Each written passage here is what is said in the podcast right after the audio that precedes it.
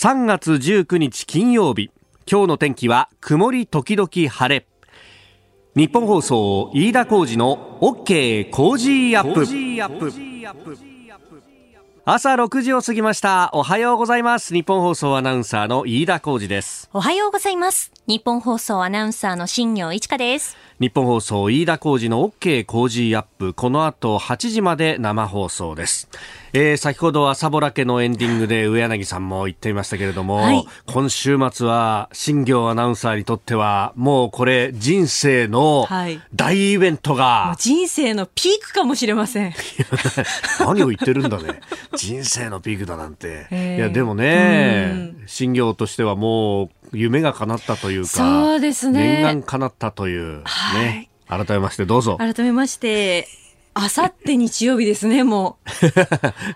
あさって日曜日朝9時30分から、はい、えー、テレビ朝日系で放送されます機械戦隊全開ジャーの第3回、うん、マジでぬぬぬな魔法使いにアナウンサー役でちょこっと出演させていただきます。ねえ、もうあのね、40年以上の歴史を持つ戦隊、はい、スーパー戦隊シリーズ、うん、スーパー戦隊シリーズ。45作目ですね、今作が。ねえ、私の頃は何だったかな、ジェットマンとかかな。まあ最初レンジャーから始まるそのシリーズでしょ、はい、だからみんなそれぞれにこう思い出がある中なんですが新業さんもいろんな思い出があるということですね。いろんな思い出ありますね。そうですね、うん、あ今ちょっとパッと浮かんだのが、あの、電磁戦隊メガレンジャーっていうあったんですよ戦隊シリーズが。でえっとですね危ない赤いバラの誘惑って話がありまして、よく覚えてんねこれ結構印象的な私の中で印象的な話で、はあ、ちょっと怖いんですけれど、うん、私の大好きなメガイエローが大活躍する話で、うん、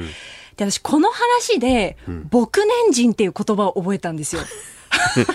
また渋い言葉だね。そうなんですよ。あの、メガレンジャーの5人って、全員学生なんですけれど、はい、メガイエローが学校でこうウキウキしながらケーキを作って私服に着替えていて、他のメンバーがこれはなんか彼氏ができたんじゃないかみたいなことをこう覗きながらそわそわしてるんですよね。なるほど。で、その中メガブラックが、いや、うん、学校ではあの制服着用って決まってるって、そういうふうにこう生徒手帳にも書いてあるよって言い出して、他のメンバーが、僕年人がってこう、すごい突っ込んでいくシーンがあるんですよ一番最初に。で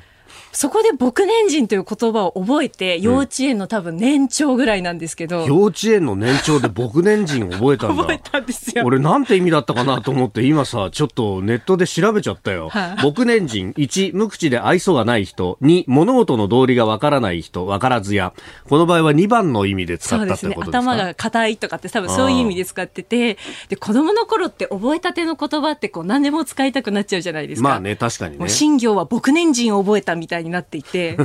レベルがアップしたみたいな。して、うん、で、なんか幼稚園の時に、その何かにつけて、うん、もう僕年人なんだからって言ってた記憶があって、全く僕年人じゃないんですよ。こましゃくれたガキだな。そうなんですよ。なんかもうただただその言葉を言いたいだけで。なるほど。もう何かにつけてもう僕年人なんだからって言ってた、もう今思い出すとちょっと恥ずかしい思い出が。まあでも僕年人だからまだいいよ。うちの息子さ、はあ、ここへ来てクレヨンしんちゃんにはまりだしてさ、はまるだけならいいんだけど、行動が似てきたのよ。で、何をするかって、尻を出すんだよ。これ さ、あの、クレヨンしんちゃんって、あれ、アニメ放送始まったの90年代の半ばぐらいで、半ば、もうちょっと前から92、3年だと思うんですけど、私、小学校ぐらいの時で、もう大社会問題になって PTA がこぞってこれは見せるな、みたいになってて、そう。で、あの、その記憶があるんで、もうやっぱり、で、僕年人がなわけですよ。親は頭が硬えなと思っていたんだけど、いざ親になって子供が尻を出すシーンを見ると、これは見せたくなくなるわっていうね。えー、まあ、教育って難しいなと思うんですけど、えー、戦隊ものがそうやってね、ある意味一つ単語、はい、頭良くなったみたいな。そうですね。そんな思い出もあるんですけど、まあ、そんなところに今度出るというね、はい。しかもですよ、この僕年人を覚えた話の監督が、うんうん第3回の監督でもある田崎隆太監督なんですよね。何そのいい話に持ってるみたいな。本当にこれは。嘘でしょ、それ。本当そうびっくりしたんですよ。今作っただろ。違う違う違う。僕年人話。違う違う違う、本当なんですよ。本当にあの時僕年人がってずっと言ってて、うん、そういえばあの話って監督どなただったっけ？と思ってこう見返してたら、はあっていう。なるほどね。そうなんですよ。その頃から新行一華のことを田崎監督が呼んでたんだ。いや、そうなんですかね。でも、なんかそうやってちっちゃい頃に影響を受けた作品の監督とお仕事ができた、できるっていう喜びが、本当に、感動で、もうなんか夢にも思ってなかったですよね。なるほどね。でも6歳ぐらいの新業少女に言いたいですもんね。あと20年ちょっとしたら、その大好きな君の世界の中に入れるよって言いたいですよね。この僕年人作った人に出会えるんだぞと。僕年人作った人 もう俺には僕年人しか覚えてないっていう。いや、いやすごく、メガレンジャー僕年人っていう。いや、話自体もね、すごく面白いんですよ、この話は。そう。ちょっと子供たちがバラになっちゃったりとかして、ちょっと怖いんですけど、どでもね、すごくね、かっこよくて面白いね、話なんですよ。で、えー、まあ、そのボグネンジンは置いといて、はい、えー、今週の日曜日でございます。はい、そうで9時半から。はい、9時30分から、あさって21日9時30分から、えー、機械戦隊全開じゃ第3回、マジでぬぬぬな魔法使い、ぜひ、あの、テレビ朝日系でご覧になっていただければなと思います。まだね、あの公式の YouTube チャンネルで1回2回と配信されておりますので、そちらをこうおさらいして、第3回一緒に楽しみましょう。BGM 終わったよ。はい。えー、ぜひお楽しみいただければと思います。お願いします。ここが気になるのコーナーです、えー、スタジオには長官各紙が入ってまいりました今日は2つに分かれるというところですえー、朝日新聞と毎日新聞それから東京新聞は、えー、昨日の水戸地裁の判決について、えー、東海第二原発の再稼働運転差し止めと。えー、いう判決についてを書いています、えー、朝日新聞東海大に運転差し止め94万人避難計画不十分。えー、それから毎日新聞東海大に運転差し止め住民避難理由は初、えー、そして東京新聞東海大に運転認めず30キロ圏94万人避難計画不十分と。えー、いうことで実現可能な避難計画にはほど遠いじゃないかということで防災体制極めて不十分だというふうに指摘し、えー、運転差し止めを認める判決を言い渡したということであります。えーまあ、これについてね、まあ、あのもともとこの原発に非常に懐疑的である新聞3紙一面トップというところなんですがじゃあ、まあ、他の新聞はというと、えー、いずれも、まあ、一面の肩の部分で報じてますけれどもね、えー面白いのはね、一応東海大二を一面の2番目の記事で、えー、産経も読売も報じてるんですが、えー、日経だけはですね、東海という文字が出てこず、えー、伊方再稼働交際認めるというふうに見出しを取って、で、サブのところにちっちゃく東海大には認めずリスク評価は荒れるという書き方をしていると、非常にですね、論調がわかるなという感じの紙面構成になっております。じゃあ、その読売産経及び日経は何一面トップかというと、えー、コロナの1都3県緊急事態宣言、えー、21日で解除ということで昨日総理の会見も行われましたがこれについてであります、えー、読売新聞新型コロナ再拡大阻止へ5対策、えー、産経新聞緊急事態21日全面解除、えー、日経新聞緊急事態全面解除決定というふうに報じています、まあ、これについては後ほどその会見の模様の、ね、音なども一部お聞きお聞きいただきながら、えー、7時台、えー、今日のコメンテーター評論家宮崎哲也さんと深めていこうと思います。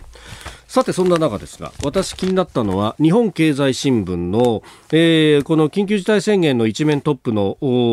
脇のところにある、太平洋の光ケーブル中国企業の入札無効、日米豪の懸念でというニュースであります。あのインターネットでこれねむちゃくちゃ便利に今使っていますけれども、えー、このデータ通信のですね、え、かなりの部分というのはえー、海底ケーブルを用いているということがあるわけであります。あのー、これね、前の記事なんですけれども、インターネットなど国際通信の95%は海底ケーブルを経由しているということがあって、まあ、それをこう、どう敷設していくか、どこを経由するか、そして、え、どこで陸揚げするか、みたいなところっていうのは、これ国際的な競争でもあり、あるいはこう情報ってものをどう扱うかっていうところでも非常に議論になるところであります。で、今回も、あの、日本とフランス、中国の企業が参加してですね、えー、太平洋の光海底ケーブルを新たに作ろうということがあったようであります。で、これあの、南洋の島々、ミクロネシア、キリバス、ナウルっていうあたり、えー、今までは光通信網に接続されていなかったんですが、これ新しく作ろうよということで、えー、その3カ国の通信信会社がコンソーシアム、まあ、あの企業連合体を組んででそこに、えー、アジア開発銀行だとか世界銀行からお金を融資してですね、えー、光ケーブルを作ろうという計画がありましたでこれ入札を行えば、えー、当然ね基本的には安値で、えー、落札したところが取るということにはなるんですが、えー、今回一番安値を出したのは、えー、中国の企業だったと。しかももともとはファーウェイの子会社で、今は別の会社の子会社になっているんですが、そういうこうところで、まあ、これに対してアメリカカとか、あ日本、あるいはオーストラリアが懸念を表明していたと。これね、実は前にも同じようなことがあって、えー、去年の7月ぐらいなんですが、チェコ、あ、じゃごめんなさい、チリがですね、えー、太平洋側に光ケーブルを作って、で、アジアと直接接続しようというような計画がありました。で、えー、これ、あのこう、インターネットってやっぱ発祥がアメリカなんで、こう、アメリカを経由して、えー、行くっていうのが、まあ一般的なんですけれども、この、南北アメリカの関係って結構微妙で、えー、チリとしてはアメリカは経由させたくないと。で、そこでやっぱり乗り出してきたのは中国で、いや、だったらうちが、あの、うちの企業で安くやりますから、で、えー、チリさんから出してですね、ずっとこう太平洋、東に、あ、西にずっと行って、で、あの、香港か上海で上げりゃそれでいいじゃないですか。それでこう大陸のネットワークに接続するんですよっていうふうにやったたんですけれども、ね、えー、そうなると、こう、安全保障上だとか、あるいはデータを取られちゃうんじゃないか、みたいなところで、特に、えー、太平洋の国々というのが非常にここに、えー、関心を示しまして、で、えー、差は去りながらアメリカ経由したくないと、じゃあどうするってところで、えー、日本もかなりこれ裏で動いたそうなんですけれども、えー、一旦ニュージーランド、オーストラリアを経由して、そこから北へ伸ばして日本で上げるというような形のプランを作って、実際それがですね、えー、7月の最後あたりに、えー、チリからオーストラリアの光海底ケーブル、日本は採用というふうになったと。まあ、これはあの TPP をだ、あの、もともとやってたんで、TPP の初期メンバーとしてもチリも入ってました。ニュージーランド、オーストラリアも入ってると。こういうこうつながりがもあって、で、えー、そのつながりの中で、えー、自由で開かれたあのネットワークの方がいいでしょっていうところでこう引っ張ってきたと。まあ、採算の部分で言うとどこまでっていうのは確かに日本政府の中でも議論があったそうなんですけれども、えー、ここへ来てわかるのは昔だったら採算はないからこんなもんに日本手出せないようになっていたたところが経済安全保障ってところが非常にクローズアップされている中で、えー、こういうところにもコミットしていくようになったと。まあ、当然ながらコストはかかるところですけれども、これはと必要なコストというふうにだんだんと認識が変わってきてるなと。えー、この、まあ、あの、言ってみればですね、えミクロネシア、キリバス、ナウルってところ、まあ、あの、日本とそんなに馴染みのある国々ではないかもしれないですけれども、ただ、ここをこの西側諸国に抑えていくっていうのは実はこの辺りのこう島々っていうのが、えー、グアムだとかハワイとオーストラリア、ニュージーランドをですね、えー、つなぐその戦場にもあるということで、まさにここを分断することによって、西側諸国のこう全体の流れというものをこう釘を刺すという。で、実は歴史は繰り返すで、第二次大戦で日本海軍が南に下っていったっていうのは、ここのラインを断ち切って、オーストラリアとアメリカの連携というのを断ち切ろうというような案もあったわけなんですね。で、今中国がまさにそれをやっていると。いろんな面です。このデータの通信の面もそうだし、あるいは台湾と国境の、国交のある国々をどんどんひっぺがすというですね、えー、いうようなところもそうだしと。ね、えー、国際的な駆け引きってものがいろんな分野で、えー、繰り広げられているなというふうに思いました。ちなみにこの記事で、えー、光ファイバーのこの海底ケーブル、えー、3社が、えー、強いと、えー、いうことを言われてるんですが、そのうち1社は日本の NEC だそうです。えー、ここが気になるでした。さあ、ここが気になるプラス6時35分です。えー、夜にですねニュースが動きましたんでまだちょっと超過には載ってないと思いますけれども EU のですね、えー、保健当局 EU 欧州連合で、えー、医薬品の審査を担当するヨーロッパ医薬品庁 EMA というところがえー、ここのところ話題というか問題にもなっていたイギリスのアストラゼネカが作っている新型コロナワクチンについて安全性を確認したというふうに発表しております。あの一部で、えー、血栓がですね、えー、このまああワクチンを接種するとできるんじゃないかということが言われていてで、まあ、それをこう問題視してですね、えー、ヨーロッパの各国フランスだとかドイツあるいはイタリアはあアストラゼネカ社製のワクチンの接種を一時中断していたということがあってこれがですね日本でも結構大きく報じられていたわけですが、えー、これに関して因果関係がないというふうに結論付けたということです。でドイツ、フランス、イタリアは、えー、19日、えー、接種を再開する方針を示したということです。これもともと WHO だとか専門家の方々もこの血栓とワクチンの接種っていうのは、えー、因果関係はないんじゃないかとあるいはこう接種した数に比べてその血栓ができたという症例があまりに少なすぎるんでこれでこう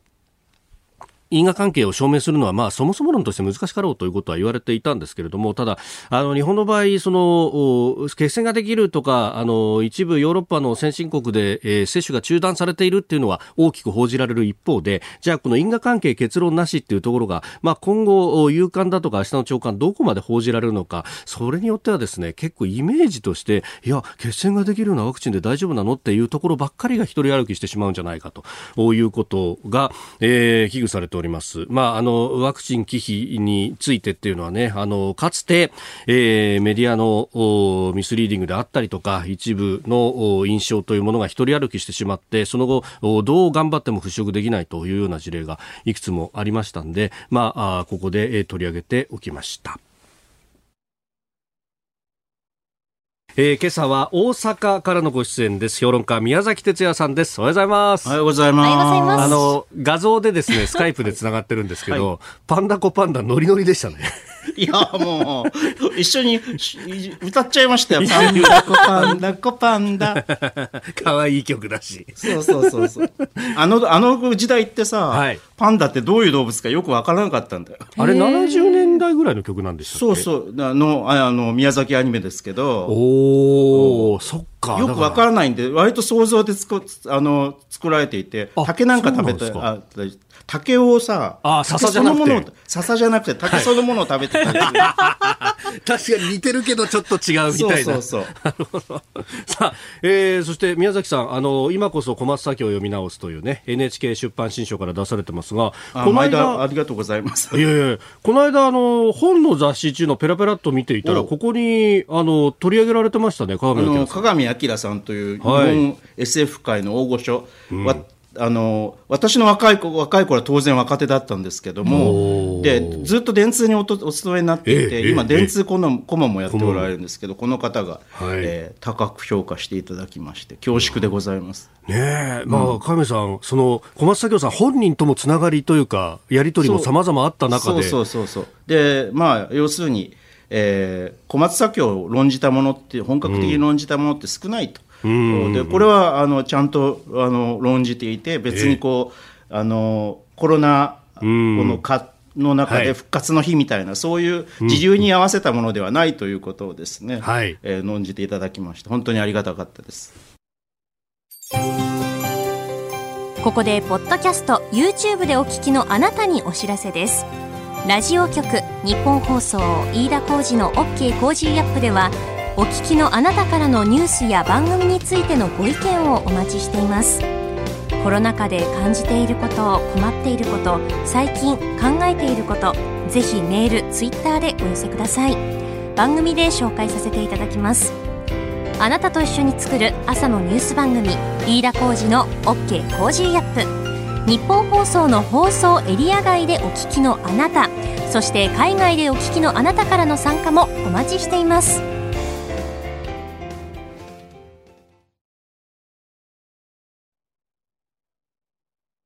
宮崎さんには番組エンディングまでお付き合いいただきます、はい、では最初のニュースこちらです。米中外交トップ会談共同声明の予定なし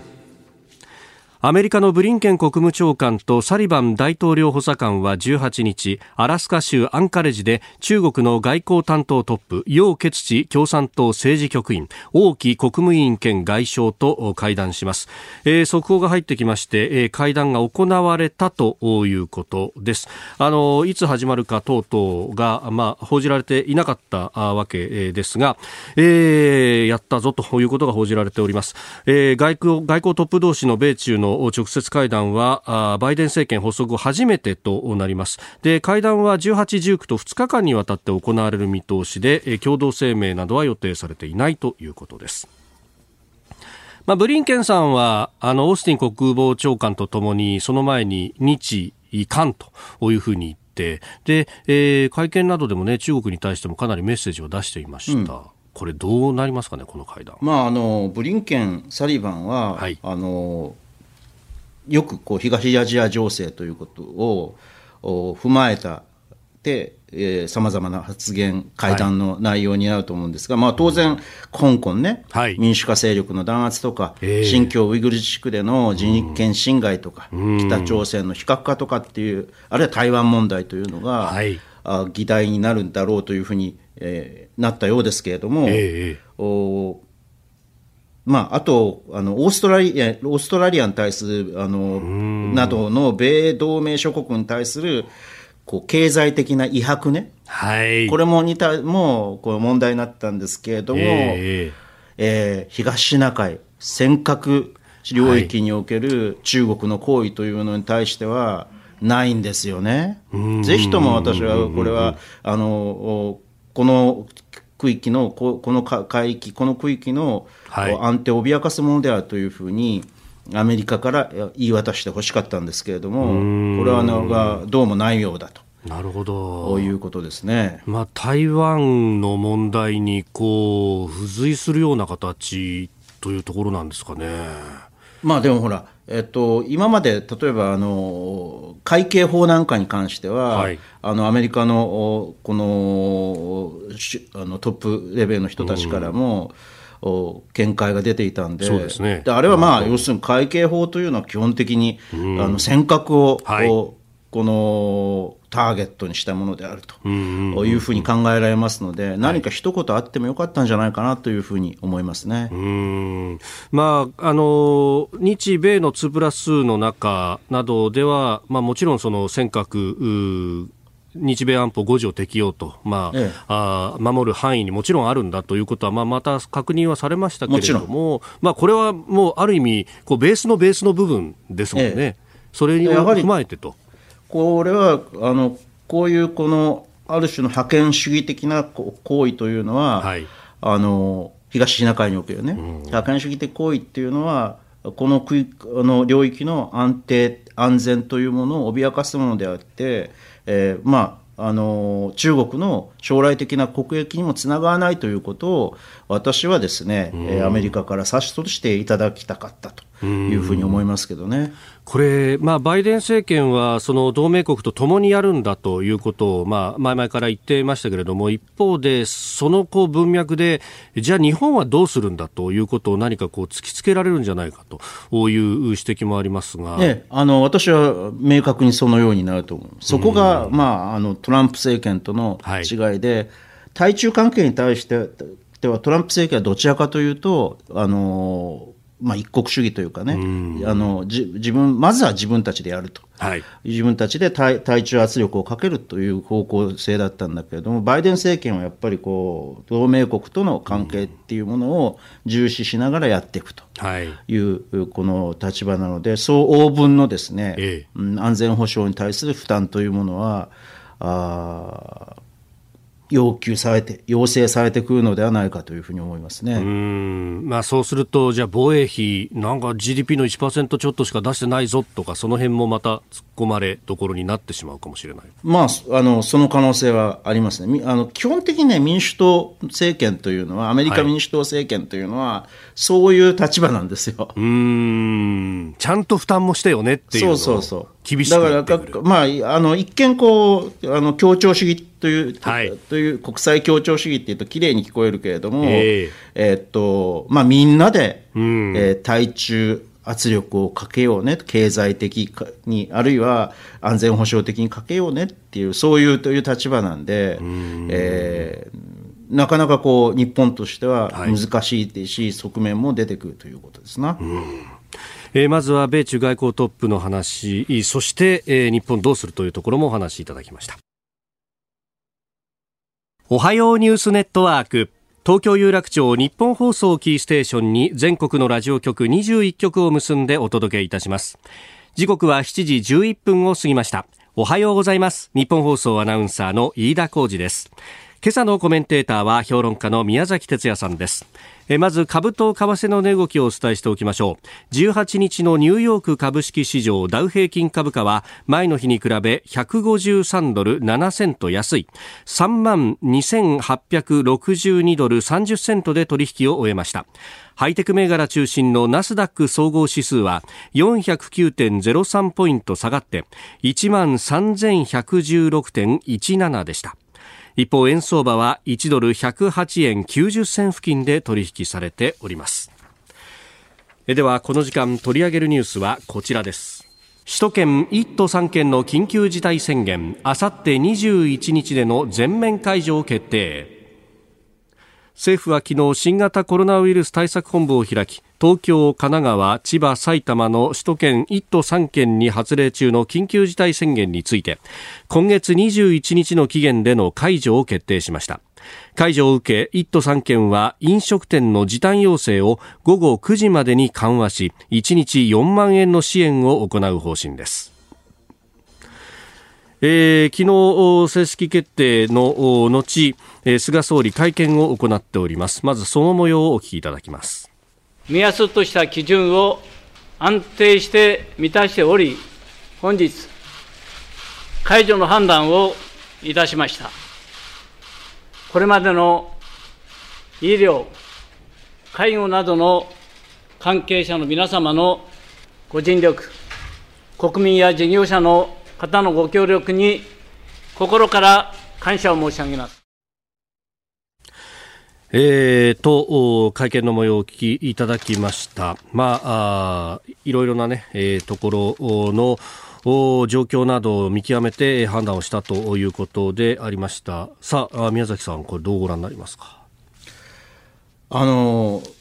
この先のですね、はい、えー、再々延長うん、3月の、はい、3月の2週間前ですね、はい、約2週間前。で、今回の解除というのは私は、えー、根拠がないと。いうふうに思って両方とも根拠がない、はい、つまりなぜ再々延長したのか、えー、なぜ解除したのかという理由がですね私には理解できないし一般の方もよくわからないのではないか。まあ、要するに当初掲げた基準からするならば、はい、もう2週間前に、えーえー、あの解除してもおかしくなかった。わけですよね。はいで現足元を見れば、またこう増え続けて、まあ、第4波の始まりじゃないかという声すらあるような形で、東京に関しては増え始めていますよね、はい、なぜここで解除するのかという。だからこうあの私は解除に反対しているのではなくて、根拠がないということを言いたいだけなんです。あの根拠は前回の延長の時に崩れてしまった。根拠なく、だから根拠なく、合理性なくやはい、やったんだというふうに思って、これは私はあの政府の統治行動としては、えー、非常にまずい状況ではないかというふうに思われますが、まあ、いずれにしても、ととりあえずこう全面解除を決定したので、はい、その今後どうしていくかということなんですが、はい、えー、まあ、当然、第4波に備えて、えー、解除後もあの行動をちゃんと哦拡大しないような形で、はい、あの行動変容を続けなければいけないという形なんでしょうけれども、えー、要するに、まあ、盛んにおっしゃってるように、花見とか、えー、あの謝恩会とか、歓送迎会とか。やめてほしいという,、いうようなことで、まあ、それはね、それ自体、私も宴会的な、はい、飲食というのは、多人数による宴会的飲食というのはやめるべきだというふうにずっと申し上げてきたので、それはいいんですけれども。はいうん、一方においてね、このこの間ずっと問題にされていたコロナコロナ病床増というのは進んでないわけです。今朝の日経新聞にも首都圏で全体の4.6%止まりと、民間なお後ろ向きというふうに、えー、出ています、はい、あの東京都医師会なんかも見解を変えてもうちょっと病床増に、うんうん、あの踏み切るように民特に民間に関して、はい、えー、あのそういうふうに変わってきているのにもかかわらずわずか4.6%ということで、うん、えー、要するにこう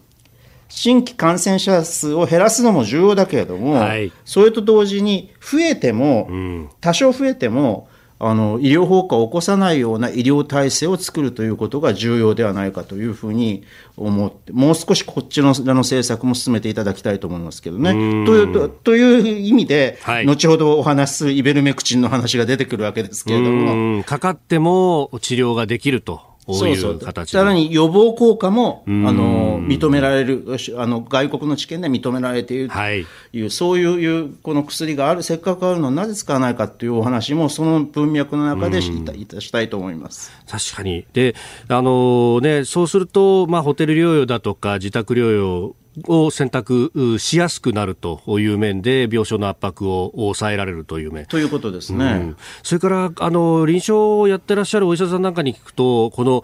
退院の基準が非常に厳しかったりだとか、あるいは退院までレベル時的には持ってきたけれども体力がまだ回復してないんで、うん、回復病床だとか老健施設に入れたいんだけれどもそこになかなかなあの受け入れてもらえないとかだからこっちの目詰まりもあるようですね。施設種を変えるとか転院するというようなこともやってこなければ、これももうすでにこの論点としては出て,、出てるんですけれども、病床増とともに出てるんですけれども、こっちもなかなか進まないということで、まあ、ひたすらこう私たちの行動の制限ということだけにいくあの行くのは、私はどうなのかなと、もうちょっとスピードを上げて、はい、圧力を上げて、あの病床増や転院のを進めるという形に持っていってほしいと思いますけどね。これ、もう回復した人はコロナ患者ではないから、保険点数が上がらないとか、でもやっぱりケアには時間が手間がかかるとか、やっぱこう全体としてそこに対応するようなこうお金の面でもそうですが、体制先ほど圧力といったのはね、別にこう権力的な圧力をかけるというべきだということではなくて、えこのお金のケアということだったら、あのそれはもうあのどんどんやるべきだし、あのなんせ緊急時ですから、はい、えー、オリンピックも控えた緊急急時ですから、えー、私はあのお金であの優遇していくということは、あの手当、はい、場合によっては優遇していくということが必要だと思いますね。さあそして経済の話ですが、えー、日本銀行が金融緩和の修正策を議論しているということ、まあ、あの金融政策決定会合、昨日今日の2日間行われるということで、まあ、その後会見も行われる予定になっておりますけれども、もう今日の新聞などではその修正策ちょっとマイナス金利を深掘りするかみたいなところも含めて出てきております、まあ、この対策宮崎さんどうですか、うん、まああのマイナス金利に関しては、はい、あの副作用という部分も結構指摘されていて、えー、まあ、私は原則的には賛成なんですけれども、うん、それを深掘りするっていうのはどうなのかなと。いうふうになところもあります。で、うん、私はやっぱり財政政策と、はい、あのセットになって、えー、もっとこう、うん、財政出動していくと、財政出動の下支えを日銀が金融政策が行うという形でないと、だめだとあのちょうどね、はい、先ほどもあの飯田さんと話したんだけど、ええ、日本経済新聞の、ね、今日のフィナンシャル・タイムズのところでですね、はい、えー、6面オピニオンなんです。加速する欧州経済の凋落ということをマーティン・サンドブという人が、うん、マーティン・サンドブという人が、えー、 European Economics Commentator、フィナンシャル・タイムズですけどね、はい、で米国見習い財政出動と、まあ、もうアメリあの、えー、アメリカのですね、はい、えーこの金融財政政策というのは、基本的にはもうほとんど高圧経済、要するにもう多少この上振れしても構わないというところまでいってます。であのそれに倣ってヨーロッパもそれに習うべきだとい。うふうに言ってるんですけど、これはね日本についても同じであってあのもっと財政を出す、はい、でそれはちゃんとお日銀のこの裏付けのある、はい、あの日銀が下支えする財政政策をやるという形がいいのではないかという、特にこう、まあ、要するにほら、この間もあの日銀の資金資金循環循環統計。統計が出ましたけど、はい。えー、依然として、えー、家計や企業に資金が滞留している状態、はい、つまり需要や投資が、消費や投資が非常に落ち込んでいる、冷え込んでいる状態なわけで、これをですね、はい、強いあの政府のお金によって、強い圧力をかけて、外に押し出すということは必ずポストコロナの状況の中では必要になってきますので、まあ私は、あの、いち早くそういうことをやった方がいいと思いますけどね。アメリカの FRB 連邦準備制度理事会は、まあ2023年末までは、えー、金融緩和これ続けていくんだというふうに、ええ、2023年末までちゃんとコミットするということを、コミットメントを主張してるわけですよね。このぐらいの強いメッセージを日銀は出してほしいと思いますけどね。いや黒田総裁、今日の会見で何を言うかってところですけども、マーケットはなんかあんま期待してないって感じですかね。まあそうですね。うん今までの行動を見ればね。というところですかね。えー、この時間、宮崎哲也さんとお送りしてまいりました。おはようニュースネットワークでした。続いて、教えてニュースキーワードです。イベルメクチン。イベルメクチンとはノーベル医学生理学賞を受賞した大村聡北里北里大学特別栄誉教授の発見をもとにした抗寄生虫薬寄生虫のお薬であります。え去年4月にオーストラリアの研究グループが新型コロナを抑制する効果があったと発表し注目を浴びました。えー、コロナ患者に投与すると初期治療で82%重症例を含む後期治療でも51%が症状改善予防効果も89%あるというデータもあります、えー、ウイルスそのものを減らしたり増殖を抑えたりする効果が見られるという研究結果もあるようであります。これ臨床のお医者さんは注目してるんですがなかなか承認されないということになっております。これね、えっと、もうすでにあの東京都医師会がですね、はい、あの尾崎さんの東京都医師会、尾崎会長の東京都医師会が、これの緊急使用を求めて、声明を出したということもあって、まあと、とりあえず臨床の方々は非常に注目していて、はい、えー、なぜこれをこの緊急使用しないかあのしないのかはよくわからないというぐらいの感じなんですが、まあ、基本的にね、イベルメクチンというのは、あのノーベル医学生理学賞を受賞した大村聡さんが、はい、あ発見された抗寄生虫薬、不虫剤ですね、いわゆる。はい、あのだから例えば人間とか、うん、あの家畜とかのに発生する寄生虫を駆除する、はい、そういう薬なんですけれども、これがどうも新型新型コロナに効くということが、はい、あ世界各地のうん、この臨床論文で、はい、臨床症に基づく論文で出てきていて、まあ、あの症状を改善するというだけではなくて、えー、予防効果もあるという、そういうこの高い予防効果があるというはい、いうような、そういうこの臨床のこの研究も出てきているという状況なわけです。ところがまあ日本は、あのもうすでにこれはあの駆虫剤としては、はい、抗寄生虫薬としては承認されているわけですか？ら、日本でも保険採取されてるんですよね、そうそう、すでにね。で世界でもこれ4億、うん、1年に4億人がこれを使っているということなので、はい、まあ、基本的にそれほどの大きな、うん、あの副作用副作用というのは考え難いとい。うところで、はい、まあ、ただあの、新型コロナにね、ええ、使う予防薬やえー、症状改善薬として使うというのはないので、うん、あの使えないんだけれども、これを緊急使用というですね、はい、手続きを使って、えー、使うべきではないかというふうに私はですね、主張、ずっと主張してきてるんですけれども、あの、なかなか政府は受け入れてくれないと。はい。で、これね、えっ、と、近年、あの、最近、今月今週の昨日発売された週刊新潮にも記事が出ていて、はい、あのアメリカにですね、うん、えー、JMA というですね、はい、あのあれがあるんですけどあの有名な医学誌があのこれなどにコロンビアの治験結果が公表されてどうもあの統計上の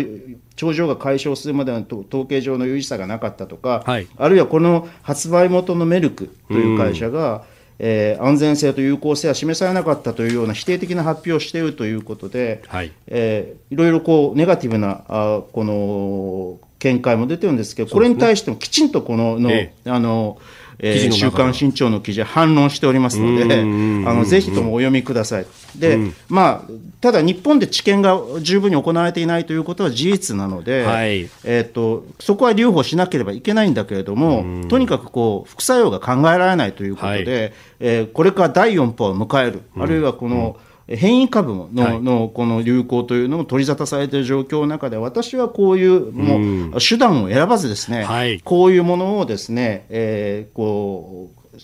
緊急使用をですね、認めていくという方向でなければならないのではないかと思いますけどね。しかも、その副作用の面で、まあ、心配がないことはすでに保険収載されていて、で、えー、抗寄生虫薬としては治験をやっているという意味で、もうお墨付きはむしろ厚生労働省が与えてるじゃないかということはありますよね。そうそうそうそう。だから、なぜこれを、あの使用を認めないのかっていうのは不思議なくらいですね。えー、予防効果もあるということを9割ぐらい効くということも言われています。あのね、えっと、これはね、うん、はい、はいえー、また後ほどお話を伺ってまいります。はい、また後ほど。はい。続いて、ここだけニューススクープアップです。この時間、最後のニュースをスクープアップ。日本の分断について考える。国際政治学者の三浦瑠麗さんが日本の分断私たちの民主主義の未来についてという本を文春新書から出しております、えー、宮崎さんもこの本にご協力されたということですがこの時間は日本には分断が必要なのかなぜ分断がネガティブな意味で捉えられてしまうのかその構造等についても考えていきます。巻末の謝辞のところに宮崎さん、えー、本書を書く過程で他にも多くのご示唆をいただいたというふうに。えー、三浦さんも書いていらっしゃいますが。いや、そ、そんなには貢献してないんですけど。いえいえいえいえ。あの、えー、っとね、はい、まあ、要するに、この番組、この番組はね、飯田さんと昔午後にやっていた番組でずっと言ってたのは、ね。はい、何かこう、日本の政党っていうのは、うん、えー、この、その政策、政策形成において、はい、一般の人たちの、まあ、有権者のこの意向というか、政治意思っていうものを組み上げていないところがあるような気がする。はい、さらにこれがあの旧来の世論調査に,、ね、になってくると、どうもそこがね、はっきりしない、あるいは旧来の保守とかリベラルというようなですね、はい、そういうこの旧来枠組みに、枠組みや軸にとらわれてやって、はっきりした形が見えてこないっていうことを、言ってたと思うんですけれども、ね。はい。えー、まさにそれに応えるあのこの本なんですよね。でこれも、うん、あの三浦さんがおあのなさっている山猫総研というですね、はい、えー、えー、シンクタンクがあってそこで調査をしたあ調調査って日本価値観調査という調査があるわけですけれども、はいうん、それに基づいてうん日本のこのお価値観というのはえー、かこの政治的な、はい、特に政治政治政策的な価値というの価値意識というのはどこにあるのかということを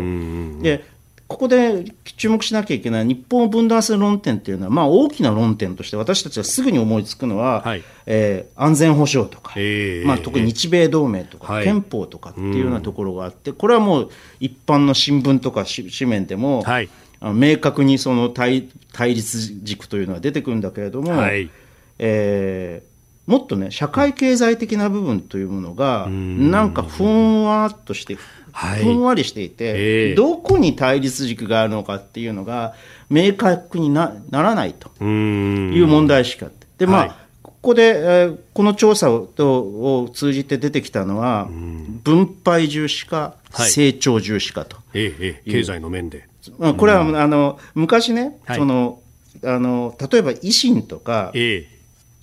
えー例えば共産党が保守と言われて、はい、維新が、うん、あの革新と呼ばれる若者たちの意識っていうのがあって、若い人たち世代の意識っていうのがあって、これがなんか、うん、あの東大と朝日新聞かなんかやった、はい、あれ違うかな？とにかくあのどどこかの大学と新聞社がやった、やりましたね。調調査で出てきていて、これはなんかかゆゆあのおかしいって、旧来の,、のの視点から見ておかしいっていうような議論があったんだけど、はい、私はその時にね、いや、これは経済政策における革新だろうと。うんうんうんうんうん、おっしゃってましたね、あの時ね。で、えー、経済政策において保守ってっていう、そういう言う分け方であって、旧来のリベラルと保守とは違うんだよっていう話をしたと思うんだけれども。保守イコール現状維持というような、ね、意味で。はい、そういうでそういうようなこの特に経済政策に注目がされ注目されてあるいは社会政策に注目されてるんだっていうことを言ったんだけれどもまさにそういった意味では、はい、この本というのはそこら辺をねあぶり出した、うん。うんうん、